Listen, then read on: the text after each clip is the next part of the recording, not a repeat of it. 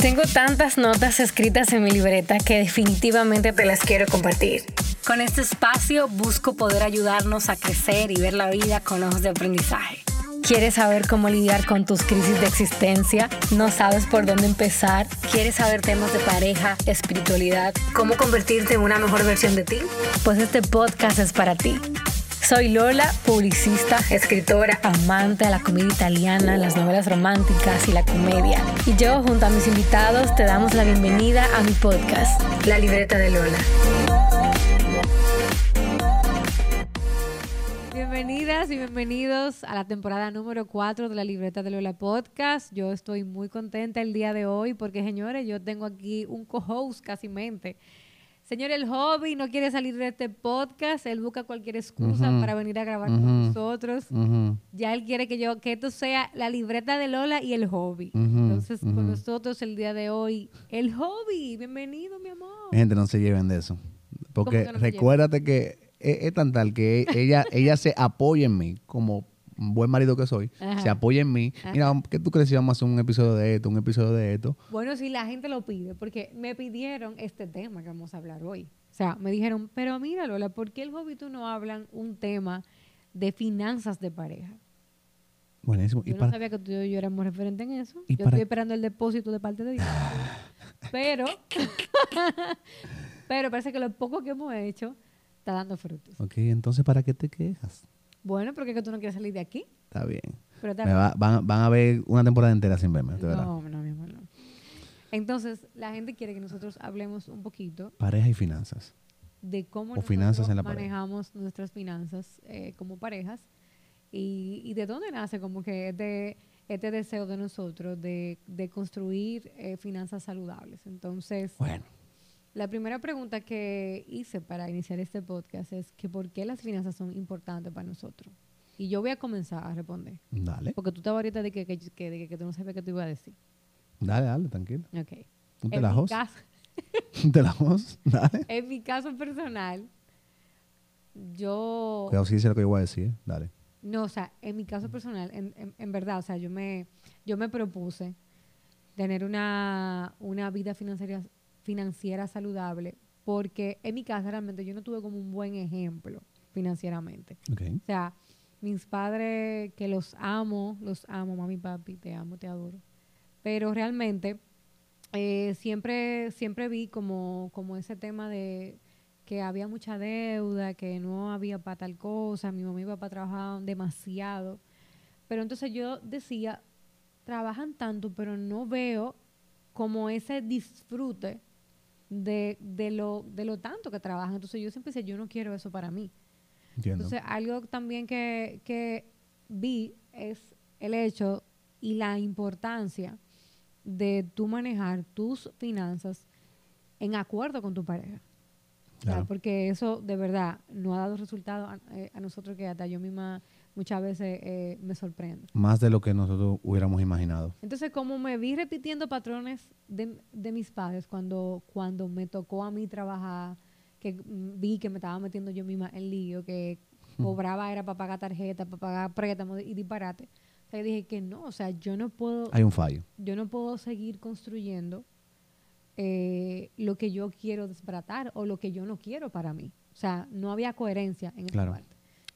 Y tu llegada realmente ayudó mucho en eso, porque tú eres todo lo opuesto a mí en esa parte. Exactamente. eh, yo, yo, después se me ocurrió, que es lo que yo iba a decir. Yo entiendo, señor, que el tema de la importancia de la, de la finanza, en la pareja, en el matrimonio, como, como usted quiera decirlo, es que te da paz. Tú tienes paz. Nada se compara con tú dormirte bien o, o tú comete un helado que tú sabes que no te va a decuadrar que no te va a poder, que, que, que, ya tú no vas a tener que entrar a la entrada de tu casa, que es como de un kilómetro y medio a pie, porque te comiste los 25 pesos del motor que te iba a coger la entrada. Exacto. No sé si me dejo entender. Entonces, eh, en el caso de nosotros, tenemos dos perspectivas muy totalmente diferentes, porque del lado de, mis padres, son personas que no tomaban riesgos, mm. ahorraban mucho, eh, eh, eh, había dinero, había posibilidades, no como un millonario, pero había posibilidades, pero no había forma de eh, ejemplo, no- ese dinero estaba ahí parado. No, no, no hacía No ni- devaluaba porque no se invertía. estaba ahí parado. Pero entonces eso, eso desarrolló en mí el ser un poquito conservador y, y, y medir mucho en, en dar un paso financiero. Y tenemos entonces la otra parte, que es de mis suegros que tanto amo, que son unos emprendedores de naturaleza. Sí. Y han tenido buenos resultados, pero hubieran tenido mucho mejor con, con uno, uno que otro libro. Exactamente. Otra cosa que nosotros nos hemos dado cuenta también con este tema de la finanza es la importancia de ser transparente con la finanza. Sí, señores, yo aprendí eso, eh, una payola para Aura Rodríguez, eh, que ella, no- ella nos enseñó en un, un taller que cogimos con ella, no recuerdo el nombre ahora mismo, eh, de que Creo sí, que fue Emprende en Pareja. creo que fue Emprende Pareja, bueno, con su esposo Juan Carlos, de Herviente en Ti, también saludos para él, eh, que existe la infidelidad financiera. Ujú. Señores, existe la infidelidad, la infidelidad financiera. ¿Qué usted gana con usted ocultar que a usted le sobró 200 pesos? Estoy poniendo un, un ejemplo muy burdo, pero Sí. ¿qué tú ganas con tu... Cogí un préstamo de 200 mil pesos dominicanos Y, y- y mi, y mi esposa lo no se da cuenta. Y al final estamos cortos porque no tiene dinero. Entonces, ¿pero por qué? Si tú ganas tanto y, y nada más hemos gastado tanto en, en cosas, ¿pero qué es lo que pasa? O sea, o sea no, no hay ninguna ganancia. Al final del día no hay ninguna ganancia. Exacto, ¿no? Y que al final, si tú lo haces, afecta a tu pareja porque Claro, hay una si desconfianza. por si acaso tú no lo puedes pagar, Buenísimo. ¿a quién le va a caer esa responsabilidad? Es a tu pareja. al Claro. Si no quiere que te lleven preso, porque si no lleven, llévenselo con tu préstamo. Claro, yo creo que ahí, yo creo que ahí nosotros no lo ponemos a pensar, el que está fallando en eso, eh, se pone a hacer lío y al final somos una sola carne, somos una pareja para alguna cosa, pero para otra cosa no tomamos decisiones juntos. Entonces al final, si te está llevando el sin camisa y tú no tienes para pagar la, cuota, al final te va a decir, mi amor, eh, te entran unos bonos, mira, yo tengo, ahí entonces tú vas a tener que estar sometiéndote a una, a una conversación incómoda que lo único que te va a dar es pérdida.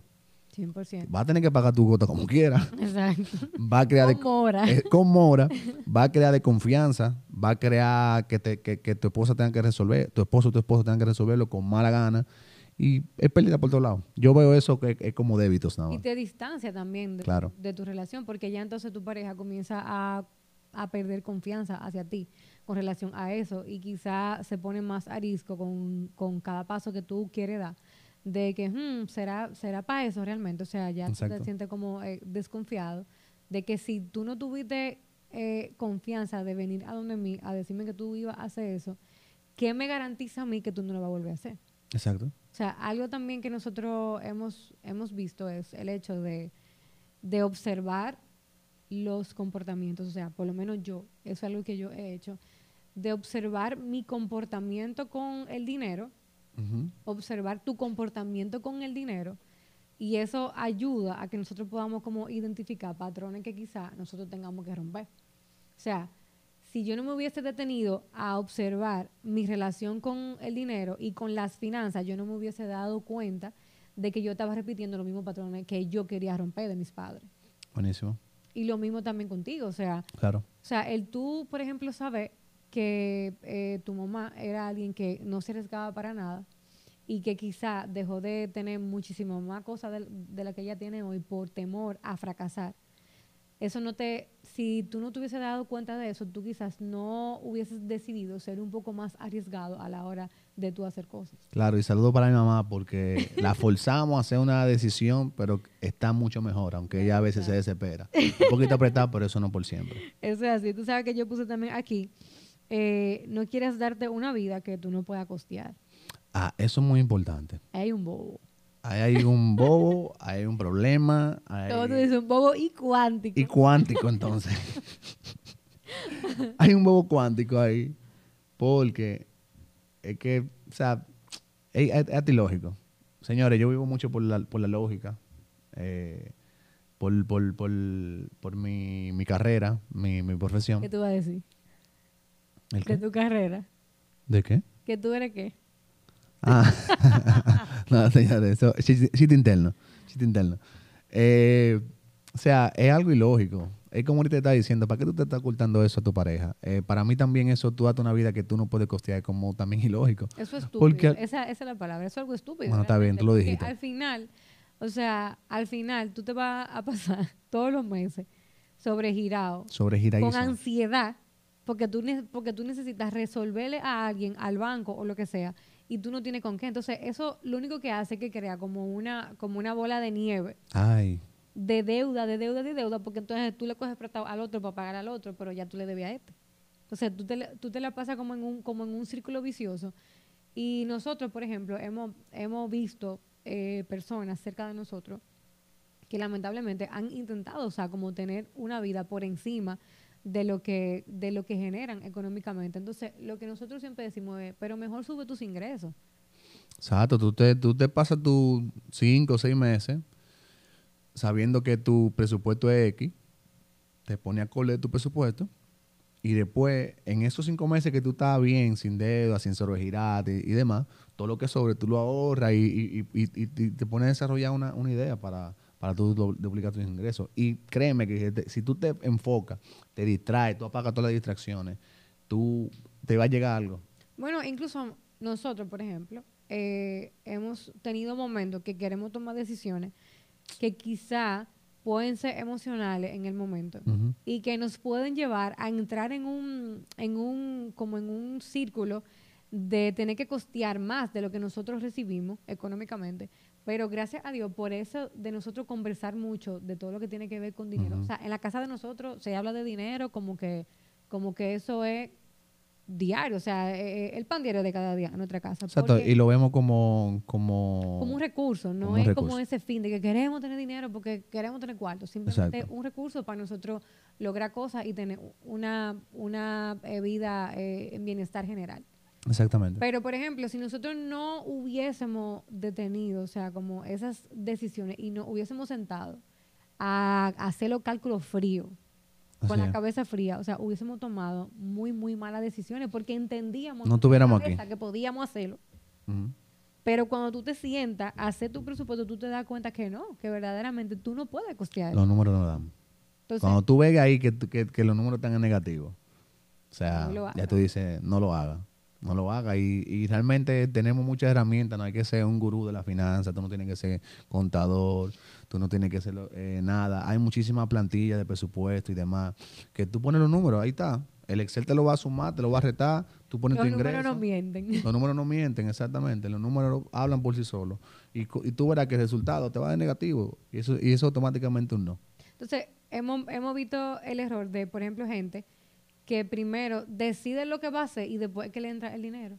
Entonces, después compró algo Ay, no, así no. que no podía comprar y después no tiene para pagar la casa. Al, y al final el presupuesto es tú decirle al dinero para dónde tú, para dónde ¿Para vaya, dónde tiene que para dónde tiene que ir antes de que llegue. Exacto. No que él te diga qué es lo que va a hacer contigo. Exactamente. Otro, otro punto que yo, y esto lo he aprendido yo, eso, eso tú no lo sabes, es una lección que he aprendido yo. Oh, spoiler, vaina así, cosas así. No, mi amor, lo que pasa es que yo te lo voy a decir aquí, Oh, wow. Primicia. dinero. Primicia para mí. Tú sabes que algo que me ha enseñado eh, el tener como una vida financiera saludable entre nosotros y comunicativa es dejar de ser egoísta eh, con relación a, a ti con el dinero. ¿Por qué? A veces nosotras, las mujeres, eh, somos muy somos muy controladoras con el tema de el dinero y entiendo, no está mal porque somos a veces un poco más cuidadoras que los hombres para tomar decisiones y para guardar pan para mayo, como diríamos. Ajá. Pero en, en el caso de nosotros, tú sabes, los dos tenemos una mesada. Creo que lo hablamos. eh, eh, vean el episodio anterior que estaba aquí. Entonces, eh, con esa mesada mía, o sea, tú nunca te metes con mi mesada. O sea, tú, nu- tú nunca te metes con lo que yo haga con esa mesada. Y a veces yo me he pillado queriendo mandar en la mesada tuya. Como que quillándome por vaina que tú haces con tu mesada. Pero eso es tu mesada, eso, esos son problemas tuyos. Entonces, a veces uno es egoísta eh, de que, conchale, o sea, tu pareja te está eh, apoyando en eso y no te está como juzgando eh, tu- tus decisiones si son buenas o malas con ese dinero. Entonces, ¿por qué tú le quieres controlar el de él? Sí, más que eso, eh, y, y lo, lo- lo- damos esto como consejo. Eh, si usted tiene pues unos ingresos buenos, no te voy a decir que tú te ganas la millonada, Claro. pero tú costeas tu vida y te sobra para tú ahorrar y aún así te sobra un poco, por más mínimo que sea, y ustedes pueden implementar eso, al final eh, eso también va a, contribu- a contribuir con la paz que hemos estado mencionando en este episodio completo.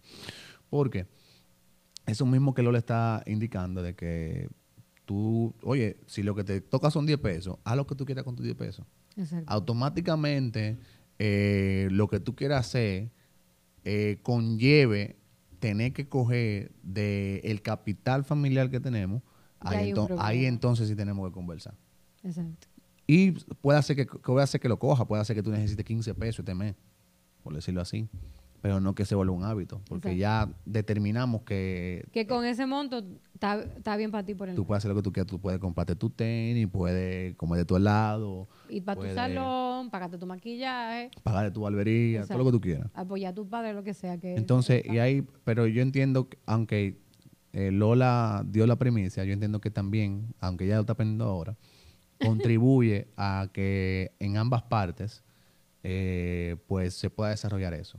En tu confiar y simplemente tú, tú eres responsable de lo que tú vas a hacer con eso, pero ya nosotros decidimos que esta porción eh, es lo que va a cubrir nuestro Es lo que presupuesto. te quiero decir, o sea, como que cuando tú aún decides que lo que tú vas a gastar en, en ocio En está ocio. presupuestado, Está bien, no es un gasto. está bien, exacto. O sea, está bien que tú lo hagas.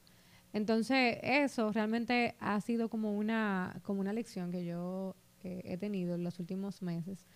De, de, óyeme, de dejarte tu mesada tranquila, haz lo que tú quieras con tu mesada. Otra Mi- mi cosa. amor, eh, eh, especifica muy bien porque después la gente va a estar pensando mal. ¿Con qué? ¿En qué yo gasto mi mesada? Mi amor, lo que pasa es que tú eres muy tecnológico. Entonces, para mí, las cosas tecnológicas, la gran mayoría es como, como que no son tan necesarias. O sea, yo tengo un iPhone 11 porque tú me lo regalaste. Pero yo, yo, yo tenía el 6 cuando yo te conocí. y yo duré pila de años con ese celular. Entonces, Sí, verdad, señores. Eh, Las veces que ella cambia el celular es porque yo le, eh, yo le he puesto al- literal. yo le he puesto adelante. Obviamente, no es que lo- le he pagado todo, pero yo le he puesto adelante. Digo, y tengo que sentarme así, mi amor. tú y necesitas- una terapia, o sea, tú es, necesitas es- es esto, una terapia. Necesitas esto porque tú trabajas con las redes sociales. Mira, esto te va a ayudar. Mira cómo está pasando lucha, tu talento. Y yo no me digo, ¿y cuánto que vale? Tanto. ¿Tú sos cuánto? ¿Tú ¿Y cómo es eso? Entonces, como tú sí eres tecnológico por tu carrera y por tu eh, manera de ser, o sea, a veces cuando yo veo que tú vas a dar ciento y pico dólares por un teclado, yo me quedo, pero se volvió loco, porque con este teclado que yo tengo aquí, yo escribo bien. ¿Y cuál es la necesidad? Dite, dite el spoiler, pero está bien. No, o sea, pero es un ejemplo. o por un audífono de eso, eh, eh, pero eso es para tu trabajo. Entonces, Claro. yo no entiendo eso. Entonces, por eso a veces quiero como, como Monito- juzgar, o sea, moni- moni- monitorear. compra- com- comprame un monitor. Y yo, oye, esta vaina, pero él, él no ve, él no ve en esa pantalla. O sea, son cosas así, pero es lo que yo te dije el otro día. O sea, lo que es prioritario para ti o importante para ti no tiene que serlo para mí. Exacto. Entonces, a veces tú me dices, mi amor, yo quiero que estemos de acuerdo. Yo no tenemos que estar de acuerdo en eso, porque es que para mí eso no es, no es importante. Pero si para ti lo es, cómpralo. Exacto. Entonces, es como el tú entender que tú no eres la mamá de tu pareja, o sea, y que si ustedes dispusieron cada uno tener un monto X y tú haces lo que tú quieras con lo tuyo, no quieras querer también que tu esposo haga lo que tú quieres con, con el de él. O sea, eso, por lo menos esa, esa es eh, mi lección y me ha dado mucha paz realmente porque ya lo que, lo que tú hagas con tu mesada, en verdad, es como que, bueno, eso fue lo que tú decidiste. Exacto. Eh, yo espero que lo... Yo tengo algo también que yo también he aprendido, pero voy a dejar que el episodio avance un poquito más para ver si tú lo mencionas, porque yo sé que es algo muy importante Bueno, para el, nosotros. segun- eh, el, otro, el otro punto que, que nosotros hemos eh, aprendido, que no importa solamente ahorrar, sino invertir. O sea, tú no haces nada con tener un millón de pesos guardados si tú no lo estás, produ- si tú no estás poniendo eso a, a producir. Sí. So, eso se aprende con el tiempo. No somos los expertos en inversiones tampoco. Para nada. Pero eh, por lo menos tú primero, como hemos mencionado y, y se ha mencionado mucho en, en estos, en estos episodios, que sé que lo, lo han escuchado, eh, tú tienes primero que ser para después entonces hacer. No hacer para después ser. Exacto. O sea, tú tienes que mentalizarte que tú, que tú tienes una mentalidad de inversionista en, en el rubro que tú quieres invertir, aunque no lo estés haciendo. Aunque no esté eh, ganando eh, nada con eso. y da los pasitos. O sea, nosotros sin dinero no, nos poníamos a ver de qué propiedades y, la, y, le vamos a ver. Y buscábamos real estate que nos llevaran y de todo. Exactamente. O sea, pero ya, ya tú vas visualizando, o sea, ya tú ves que puede, puede ser una realidad para tu vida. Y tú te comienzas como a organizar y da pasito para que esto se logre. Sí, porque ahí tú te das cuenta, mira, yo no puedo lograr, yo puedo meter en una inversión de esta envergadura si yo todavía debo el carro. Exacto. Si yo todavía debo un extra crédito que tengo. O si tengo una tarjeta que está explotada y tengo cuatro meses con ella explotada que nada más le pago el mínimo, le pago la mitad y se sigue aumentando. Entonces tú, ya tú sabes, que, para yo poder lograr eso, yo necesito arreglar esta parte. También te, da, te das cuenta, mira, con, lo, con, lo, con los ingresos que yo tengo, no puedo costear eso. ¿Qué, puedo, hacer? puedo hacer? ¿Qué puedo hacer? Exactamente, buenísimo. Lo otro es también que yo anoté aquí, es que sin presupuesto no se gasta. Hablamos un poquito de eso oh, por encima, pero realmente desde que tú y yo tenemos amores, yo me acuerdo que nosotros comenzamos a hacer eh, el presupuesto y aunque han habido meses que hemos, nos hemos sobregirado un poco. Pero claro, eso siempre pasa pero realmente... Eh, Hubiera sido peor si no, si no manejáramos la cosa con presupuesto. O sea, realmente el nosotros ve el dinero antes de que entre, o sea, para dónde se va a ir, qué es lo que, o sea, qué es lo que vamos a hacer, nos, nos ha hecho, siento yo, tomar mejores decisiones financieramente. No es que tomamos siempre las mejores, pero nos ha hecho como por, por lo menos darle prioridad a lo que, a, lo que, a lo que tiene prioridad. Y ojo, que decirle al dinero hacia dónde va no, que, no significa que tú te vas a sentar, mira, a mí me pagan los 15, me voy a sentar todo lo primero de todos los meses. no es tanto así, porque algunas veces yo, yo sé que hay gente que, que quizás puede ser incómodo para ellos, o en una costumbre, o lo intentan y, se caen y después no lo quieren volver a intentar. Ustedes simplemente le pagaron, que me pagaron tanto, me pagaron mis 10 pesos. Exacto. En, en, estos próximos meses, antes de la otra quincena o antes del próximo pago, yo tengo estos pagos, ok esto para esto, esto para esto, esto para esto, el mismo día que te paguen o antes de que tú empieces a gastarlo. Exacto. Y ese es tu presupuesto. Al final es, ahí tú cumples con decirle el dinero para dónde va. Exactamente. Buenísimo. Y aquí yo anoté, tengo dos últimos. Vamos a ver si ahí está lo que yo pensé. Ojo ahí, ¿eh? El penúltimo punto que yo anoté es que el 90% del éxito en el manejo de las finanzas es saber controlar las emociones. Ay, mamá. Tú no haces nada con que nosotros te digamos lo que sea y que, y que diga que estos cinco pasos, que todo lo que nosotros hemos hecho, que es lo que nos ha eh, funcionado, si tú no sabes autogestionar tus emociones.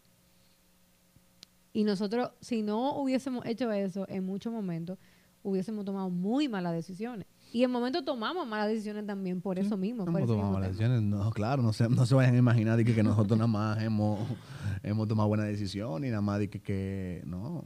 En verdad se han tomado malas decisiones y realmente, lamentablemente, la vida es así. Tú tienes que fallar para tú aprender de, ese tipo de cosas. Y sí, yo estoy de 100% de acuerdo con, con, ese tipo de cosas porque es que eh, el dinero no tiene sentimiento.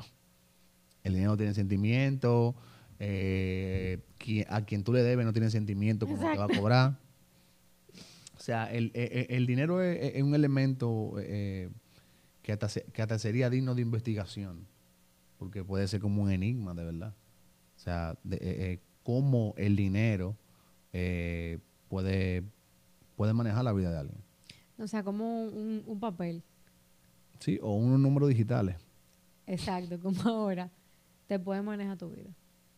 Y el último vamos a ver. que yo anoté. Vamos a ver. Vamos, vamos a decir. Tan, tan, tan, un extra. Tan, tan, redoblante. Aquí yo puse, a veces nuestra fe nos hará confiar en hacer cosas locas. A veces las bendiciones de Dios no tienen sentido. Y eso nosotros lo hemos vivido con el dinero. Oh, wow. No, lo, no pusiste lo que yo quiero, pero no, explica, explica tú porque eso está muy profundo, en verdad. Bueno, nosotros eh, que creemos en Dios, ¿verdad? Usted cree en lo que usted quiera pero para nosotros, o sea, realmente confiar que, Dios tiene el control de nuestra vida, que muchas veces nosotros somos lo que limitamos las bendiciones en, eh, eh, en, nuestra vida. O sea, ver a Dios poniendo dinero donde no hay, donde no había nada. Así es. Eh, a veces nos ha hecho dar pasos de fe que aunque nosotros no estamos viendo nada ahora mismo, cuando comenzamos a dar ese paso, hemos visto ese piso poniéndose debajo de nuestro pie. Sí. Y para mí el mayor ejemplo de eso siempre va a ser nuestra boda. Sí, sí, siempre, O siempre. sea, véanlo, eso, va a estar top. escuchen los episodios anteriores que hemos, hemos contado este en la temporada 1. La temporada 1 contamos eh, eh, cómo fue todo ese proceso de nuestra boda. Y por eso fue, entiendo que por ese tipo de temas es que la gente pidió este tema de la finanza. Puede ser que sí, o sea, nosotros no teníamos nada. O sea, cuando nosotros decidimos casarnos, eso fue como una loquera, porque al final, o sea, como que, pero ¿y de qué, y de, y- y de qué ustedes van a vivir? O sea, ¿cómo ustedes se van a mantener? Y literalmente, cuando nosotros pusimos la fecha de la boda, los dos cambiamos de trabajo. A Así mí me ascendieron, no, yo, yo me fui de donde yo estaba a eh, un trabajo nuevo y yo iba a ganar casi el doble de lo que yo estaba ganando. Tú también comenzaste un trabajo nuevo. Sí, señores, yo empecé un trabajo nuevo eh, 11 días antes. 11 de la días antes de la boda. Eso fue una locura. Una locura, la verdad. Y comenzamos a organizar la boda. Como que nosotros éramos los hijos de, de los bichini, sin un peso. Todo lo que termine en INI. Pero nosotros comenzamos a ver cómo esas bendiciones financieras comenzaban a llegar. Porque nosotros nos habíamos puesto de acuerdo a que queríamos formar una familia y sentíamos que, que, que Dios nos estaba dando ese respaldo a nosotros para hacerlo. Y ahí comenzaron a llegar bendiciones de gente que nosotros nunca pensamos. Cuartos que no debían empezaron a llegar. Bonos que no sabemos que teníamos en el trabajo anterior que sa- de- del cual salimos, mm, llegamos, aunque temo- llegaron, aunque, aunque estábamos fuera de ese trabajo. Entonces, al final, tú y yo nos casamos y llegamos a la casa y no debíamos un peso. Gl- Gloria a Dios, así es. Entonces, a veces, o sea, podemos decir todo lo que digamos y tú puedes creer, la gente puede creer en lo que quiera creer, pero en el caso de nosotros, o sea, nosotros hemos visto a, a Dios, o sea, como poner un piso debajo de nuestros pies. Muchas veces, cuando sentimos en nuestro corazón de debemos de tomar esta decisión, o sea, vamos a darle, y cuando lo hemos hecho, los recursos han aparecido. Así es, yo entiendo que ahí eh, entra, y también voy a entrar también el tema que tengo pendiente. Y, eh, como dijimos, hacemos el disclaimer, respetamos lo que tú creas, nosotros creemos en Dios aquí. Eh, yo entiendo que hay algo que, un sexto sentido, algo que aquí se conoce como discernimiento O como intuición también. o intuición, pero aquí se conoce como discernimiento, es algo clave para, para este tipo de cosas y bajo este tema que, que Lola está, está diciendo. Y quiero agregar, y este es un plus, que era lo que yo quería mencionarte, que lo dejaste fuera, que algo de la que, que nos ha ayudado muchísimo eh, en nuestra vida financiera eh, ha sido YesMart. Señores, eh, aunque no lo crea o no, aunque no lo crea o no, en medio de nuestra boda, donde se debía mucho cuarto, donde estábamos eh, averiguando muchos lugares, las bodas son totalmente de, de gasto, Costosa. Son costosas.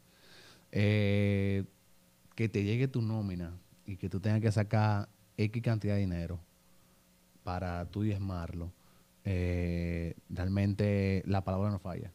Y no, y que a veces tú piensas como que no, Mierda, espérate. señor, déjame- deja- déjame cogértelo prestado estos par de meses, lo pago con rédito, pa, con, eh, con, con interés el próximo mes. Eso no funciona así. Eh, la palabra dice, eh, eh, dice que Dios nos dice a nosotros que le probemos en esto. Y la única parte en la Biblia entera donde Dios dice, pruébame en eso. Pruébame en esto. O sea, el Señor nos da carta abierta de pruébame en esto y nosotros, sinceramente, usted no puede creer o no. eh, a mí me importa lo que- porque nosotros sabemos lo que ha lo que pasado, vivimos. lo que vivimos. Literalmente, no lo hicimos por, para probar a Dios, sino porque lo amamos. Pero Él no, no, no va a ser, no se va a mentir él mismo de la palabra que Él dijo. Entonces Él dijo, pruébame en esto, yo, yo, yo, yo voy a abrir la ventana de los cielos a favor de ti. Y eso, y eso es lo que ha pasado. Un No, punto que- clave uy. más importante que cualquier ese tipo de cosas, si tú no tienes esto como, como, como una, como una, eh, Como un estilo de vida. como un estilo de vida, eh, como un hábito, yo te invito a que lo hagas, eh, que investigues un poco de esto.